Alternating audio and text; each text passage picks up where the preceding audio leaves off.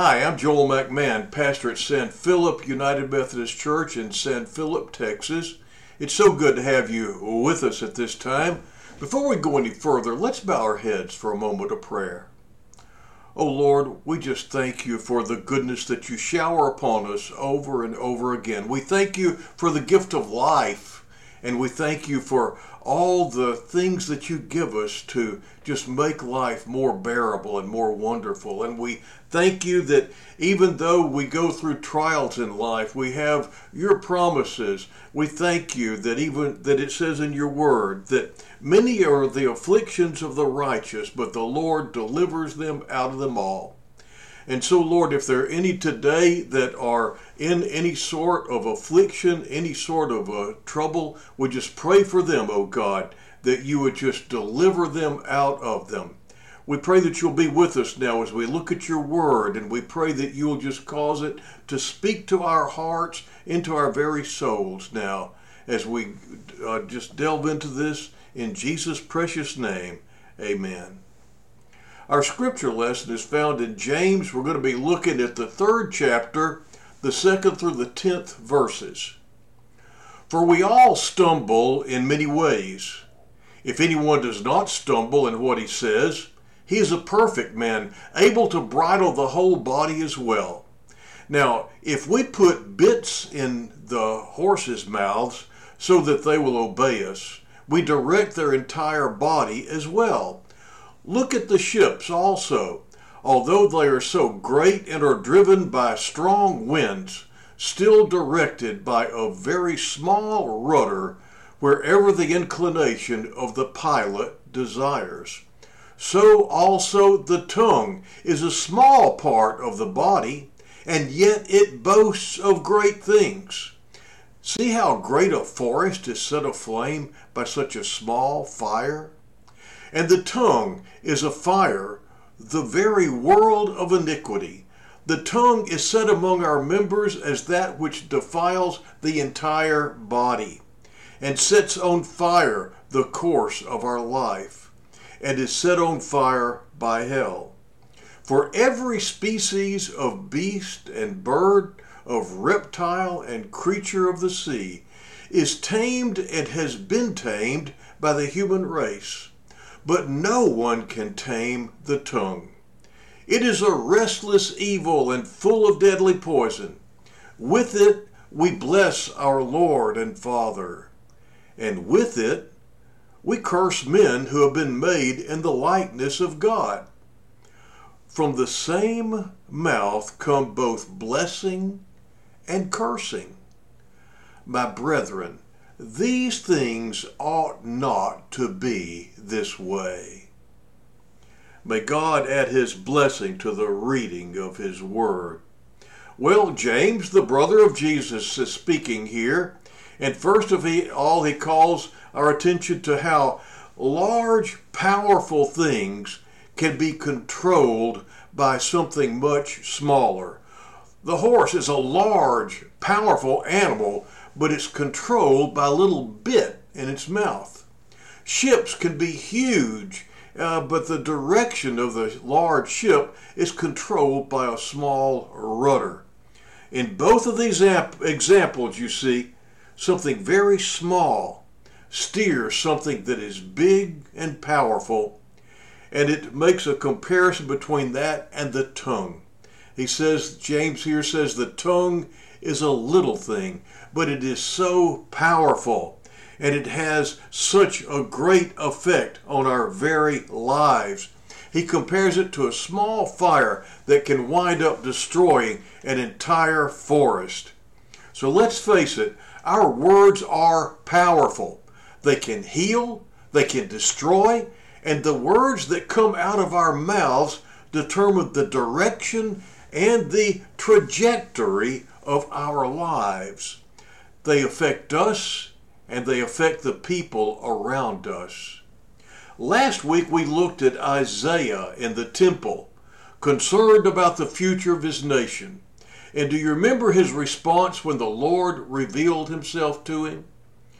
He said, Woe is me, for I am undone.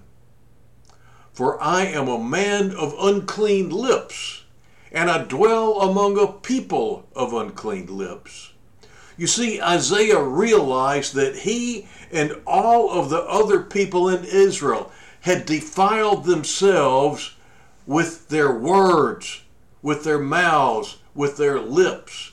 When he came to that realization, he repented of the sin of his mouth. He confessed it. And the Lord sent an angel with a live coal from the altar and touched it to his lips to cleanse them. Then he was fit to serve the Lord in helping others to find forgiveness and cleansing of their guilt. Last week, uh, if you'll recall, I called attention to the parallel between this and what Jesus said whenever he told us that before we start trying to get a little bitty mote or a little speck out of our brother's eye or our sister's eye, first of all, we need to work on the two before in our own eye. And he says, Silly, first of all, get that two before out of your eye, and then you can see clearly to remove the speck from your brother or sister's eye. But you see, it didn't stop with the removal of the plank. Then, after cleansing had taken place, after we get ourselves straightened out, the Lord wants us to help others to get out of the pits that we have been in. And he as he calls us to do that. So realizing this morning that our words condemn us, I want us to share five types of words that bring us condemnation. The first is the abundance of words, and I must say I pulled four of these from Rabbi Schneider, who is a great biblical teacher. And uh, so, uh, if you want to get a really good teaching on this, you can uh, go to uh, the Jewish Jesus and look at Rabbi Schneider, and he gives a very in depth look at this stuff. But I've just pulled four different things, four of the five words I'm sharing I got from him. And first is the abundance of words, which is talking too much. In Proverbs 10:19 it says, "Where there are many words, transgression is unavoidable, but he who restrains his lips is wise." Now let's face it, there are some people who are just talkaholics. They just love to hear the sound of their own voice, it seems like. Uh, there are different things that cause this.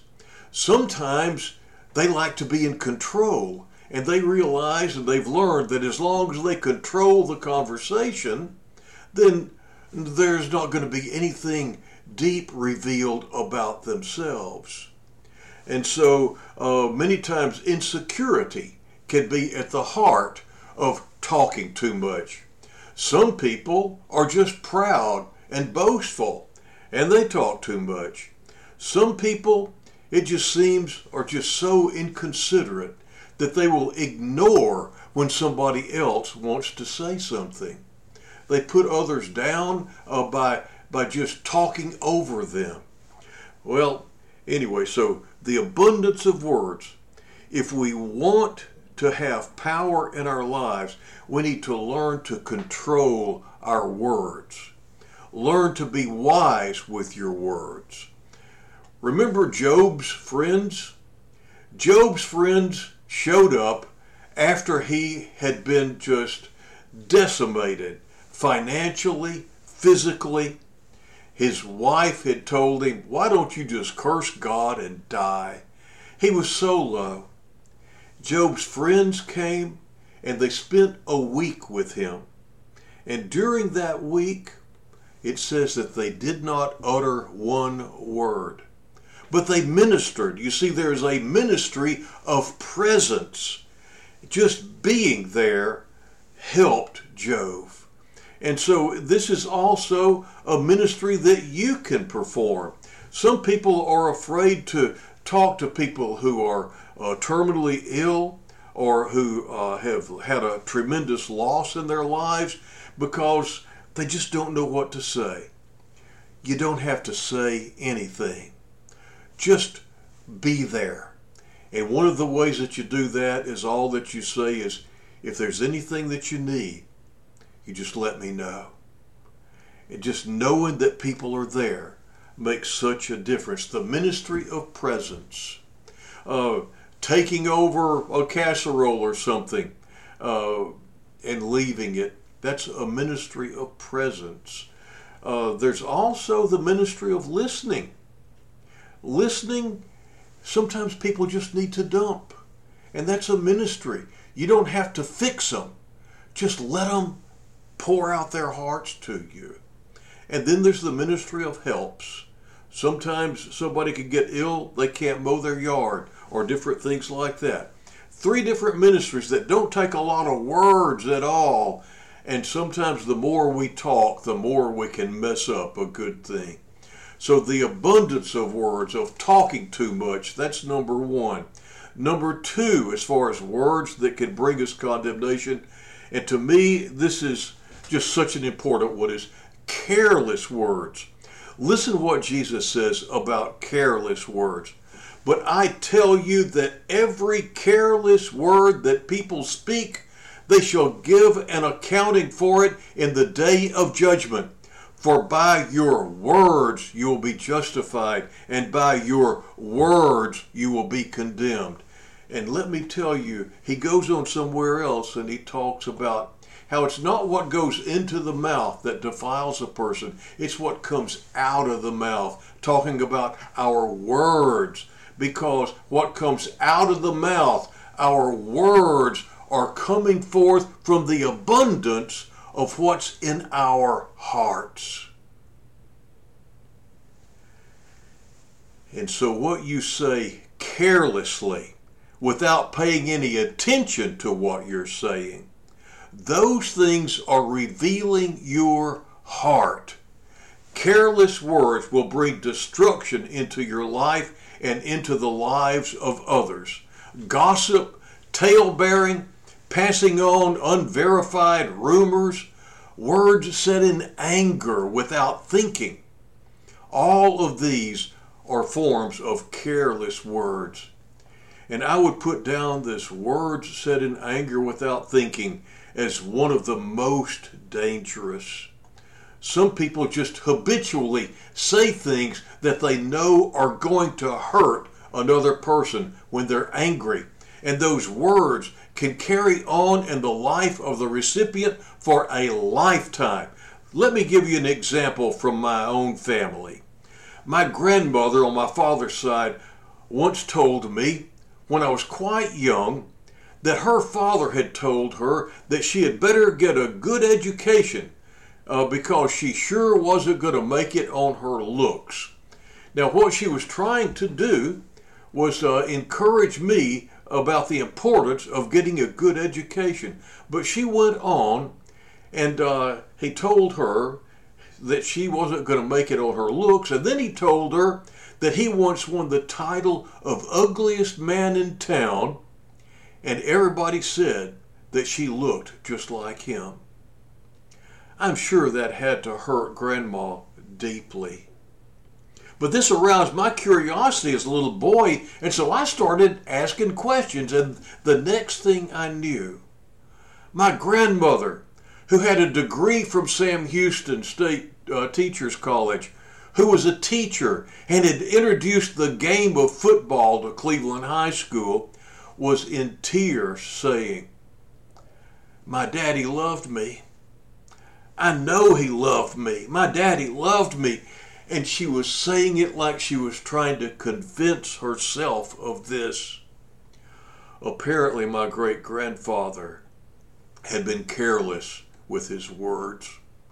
And as you can see, careless words can help, can hurt deeply.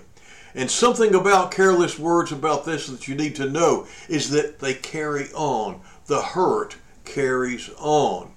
Uh, let me give you another example. My father, on the other hand, recounted to me on several occasions the time when my grandmother told him in a fit of anger, I wish you had never been born.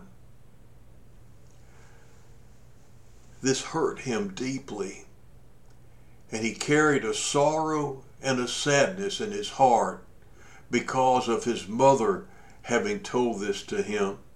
He carried that sorrow and sadness and that pain to his very grave. You know, I discovered recently that Tasmanian devils have died from a rare type of cancer called devil facial tumor disease. And scientists discovered that the cancer began in the mouth of a single devil. And it spread through the bites of that devil to other Tasmanian devils. You see, Tasmanian devils bite each other around the mouth very frequently, and this cancer spread through those bites. And over the course of several years, over 40% of the Tasmanian devil population has died because of this cancer. Our careless words are a lot like that, aren't they? This was a cancer that is spread by the mouth, just like the careless words that we're talking about. The conflict and the initial pain is momentary, but then it sets in, slowly robbing the life of the victims. Brothers and sisters, we need to be careful of our words. I don't know how many times I've heard someone say, Oh, you know, I didn't really mean that. I was just mad or uh, I was just upset. And they expect that to take care of it.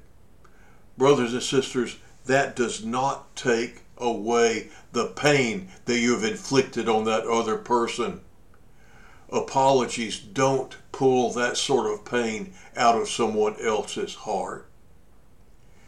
Two things about this sort of word, whatever you say. If you say you don't mean it, don't say it. You should make it a rule in your life to say what you mean and mean what you say. Jesus is the way, the truth, and the life. And if we're going to be like Jesus, we're going to be truthful, full of the truth. And out of the abundance of our heart is going to come truth and care and love. And the truth will be spoken in love. But the next thing I want you to know about this, if you're saying words that hurt and then coming back and saying, oh, I didn't mean that, if you say something hurtful or mean in a fit of anger or agitation that you didn't mean, there's a name for that. It's called a lie. And we're going to talk more about that in just a moment. The third type of words that can really bring uh, condemnation on us are negative and complaining words. In Philippians, the fourth chapter, the eighth and ninth verses, we read these instructions from Paul. Finally, brethren, whatever is true, whatever is honorable, whatever is right, whatever is pure, dwell on these things. Whatever is lovely, whatever is of good repute, if there's anything of excellence, and if anything worthy of praise, dwell on these things. The things that you have learned and received and heard and seen in me, practice these things, and the God of peace will be with you. Your life trajectory is going to be determined by what you release from your mouth. There was a time a long time ago when I got concerned about all the negativity in our home. And so I prayed about it. And then walking in one day into the home, the Lord let me hear myself. And it was clear as I just listened to the words coming out of my mouth. I was the problem. I was setting the pace in the negative and criticizing words. I was brought up in a situation to where if something was done properly, that's the way it was supposed to be done. And so nothing was said. However, if something was wrong, you better say something about it because you don't want that to continue. And so the Lord asked me, if all your wife and kids ever know about you is comes from what you say, from your words, what would they think? And as I thought about the things that they heard coming out of my mouth, I had to admit that what they would have to, what their conclusion would be, would be there's just no pleasing this guy. No matter what I do, it'll never be good enough. That would be their assumption. And so the Lord gave me an assignment, and it was tough. I was to not say one negative word for two weeks. All that I should say to my family should be positive. Even if they did something wrong, I was only supposed to say things that were positive. So if I walked by uh, my daughter's uh, bedroom and I looked in there and it was just blanketed with her clothes and the only thing hanging in her closet was a coat, I wasn't supposed to say anything about those clothes on the floor. So what do I say? Well, I remember looking at all the stuff on my floor. My, my daughter was laying there in the bed. I looked at her and I looked at her coat the closet and I said, So and so, you really did a good job of hanging up the coat in that closet. And then I turned around and walked away. And my daughter was thinking, What was that? Well, just a couple of days into this, letting people know what pleased me, letting people know what I liked, I began to notice something that nearly broke my heart. Because you see, all of a sudden, as I gave compliments, as I told people what pleased me, as I praised my kids instead of criticizing them, my kids started trying hard to do the things that they heard pleased their daddy. They wanted to please me. I just hadn't given them any clues as to how to please me. And whenever I did that, I got it in spades. Now, let me tell you this a nation's trajectory, a nation's direction, is it going to be going up or is it going to be going down? Is it going to be moving forward or is it going to be regressing? Is also determined by what is released from that nation's people's mouths. In Isaiah 58 9, the Lord is speaking to the people of Israel, and he has issued an indictment against them. And uh, this is a, a one line or one verse out of this indictment, and he's telling them what they need to do. He says, Then you will call, and the Lord will answer. You will cry, and he will say, Here I am.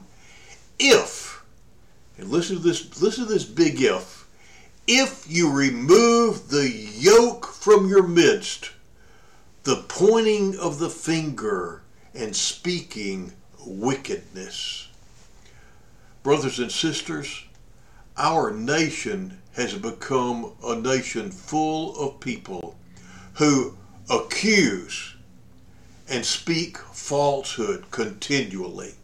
And until we repent of this, our nation is going to remain under an oppressive yoke, being pushed down by this yoke, this burdensome yoke.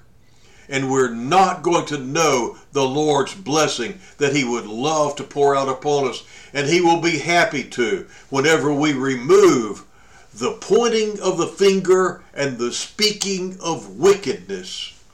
If we continue to do so, we're going to continue to be oppressed. If, but it's not going to come from us trying to become the yoke removal police by going around pointing the finger and saying, "Quit you you you quit using negative words. You're the one that's causing this." No, it's going to happen when we realize that we are people. That I am a person of unclean lips and I dwell among a people of unclean lips.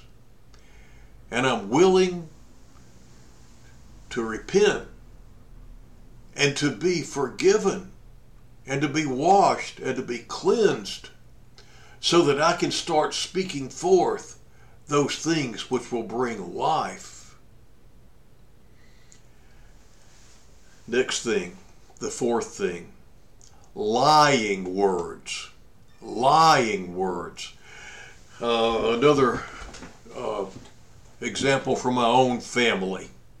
One time, my best friend had spent the night at our house, and we were getting ready to have breakfast. And turns out that my little sister had a crush on this guy, and she wanted to impress him, so she wanted to help fix breakfast. And she fixed the bacon, and she burned the bacon, and she was just mortified that the bacon was burned. And my dad, when he saw that and he saw that his little girl was just so heartsick and disappointed, he said, Oh, charcoalated bacon. I just love charcoalated bacon. And uh, he just bragged on it. And so everybody ate charcoalated bacon that morning. Well, and uh, my little sister was so proud that she'd found something that her daddy liked. He liked charcoalated bacon. So, in order to pre- please daddy, guess what we all got to eat the next morning for breakfast and the morning after that? And the morning after that, my mom turned to me and said, oh, We've got to do something about this. And so we both approached my father and we said, you know you've got to do something about this. You're going to have to tell her the truth.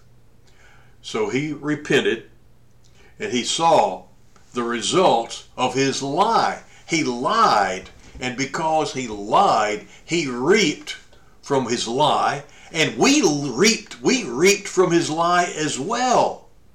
So you see your lies don't just affect you. You may, it may be a lie that's given with a good intention to maybe avoid pain in someone's life. Even what you consider good lies are really bad lies. Who is the father of lies? The devil himself. And so we need to make sure that we are truthful. I tell you with all sincerity this more that this time that no lie is a little lie.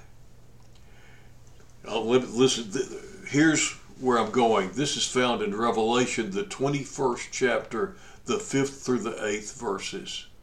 This is the final judgment. Then the one sitting on the throne said, I am making everything new. Write down what I have said. My words are true and can be trusted. Everything is finished. I am Alpha and Omega, the beginning and the end. I will freely give water from the life giving fountain to everyone who is thirsty. All who win the victory will be given these blessings. I will be their God, and they will be my people. But I will tell you what will happen to cowards and everyone who is unfaithful or dirty minded, or who murders, or is sexually immoral, or uses witchcraft, or worships idols, or tells lies. They will be thrown into that lake of fire and burning sulfur. This is the second death. Lying words condemn us more than anything else, and they put us on a course that goes straight to hell. I can't say it any more softly, and I can't say it with any more love. We need to be people who are filled with truth. Number five, the last type of words that condemn us words through which we criticize or judge others. Matthew says in Matthew 7 2, or Jesus says this, For in the way you judge, you will be judged, and by your standard of measure, it will be measured to you. What comes out of our mouth? Our judgments of other people are judgments against ourselves as well. So let me ask you at this time what defiling, condemning words most hinder your walk with the Lord? As I close today, do you remember me at the very beginning talking about Isaiah? What happened to him when he realized that his words had condemned him? An angel took tongs and he took a live coal in those tongs from the altar of God and he placed it on his lips and cleansed him. Although we can never take back one hurtful, damaging word we have ever uttered, the Lord has cleansing for us as well. Instead of an angel coming to us, the Lord Himself has come to us. And He hasn't brought a live coal from the altar of God with tongs to cleanse us. Instead, He has brought His own blood through the instrument of the cross, which is more powerful and cleansing than anything else in heaven or earth. So let us today remember any condemning words we may have uttered, confess them, and receive the Lord's cleansing, and then resolve prayerfully from this moment on to watch our words. If you do this, you will be amazed at the trajectory and the direction that your life will take. In the name of the Father, the Son, and the Holy Spirit. Amen. Let's pray right now. Dear Heavenly Father, there have been some who have been listening who have been convicted that there's a type of word that has been coming out of their mouth that condemns them. And I pray, O oh God, that you would just make real to them the cleansing that can be theirs through the washing of your precious blood. And I pray, O oh God, that you would help them to confess to you, receive forgiveness, and then march on from this point on in newness of life. There are some that are listening that realize that they haven't even begun to walk with you, Lord Jesus.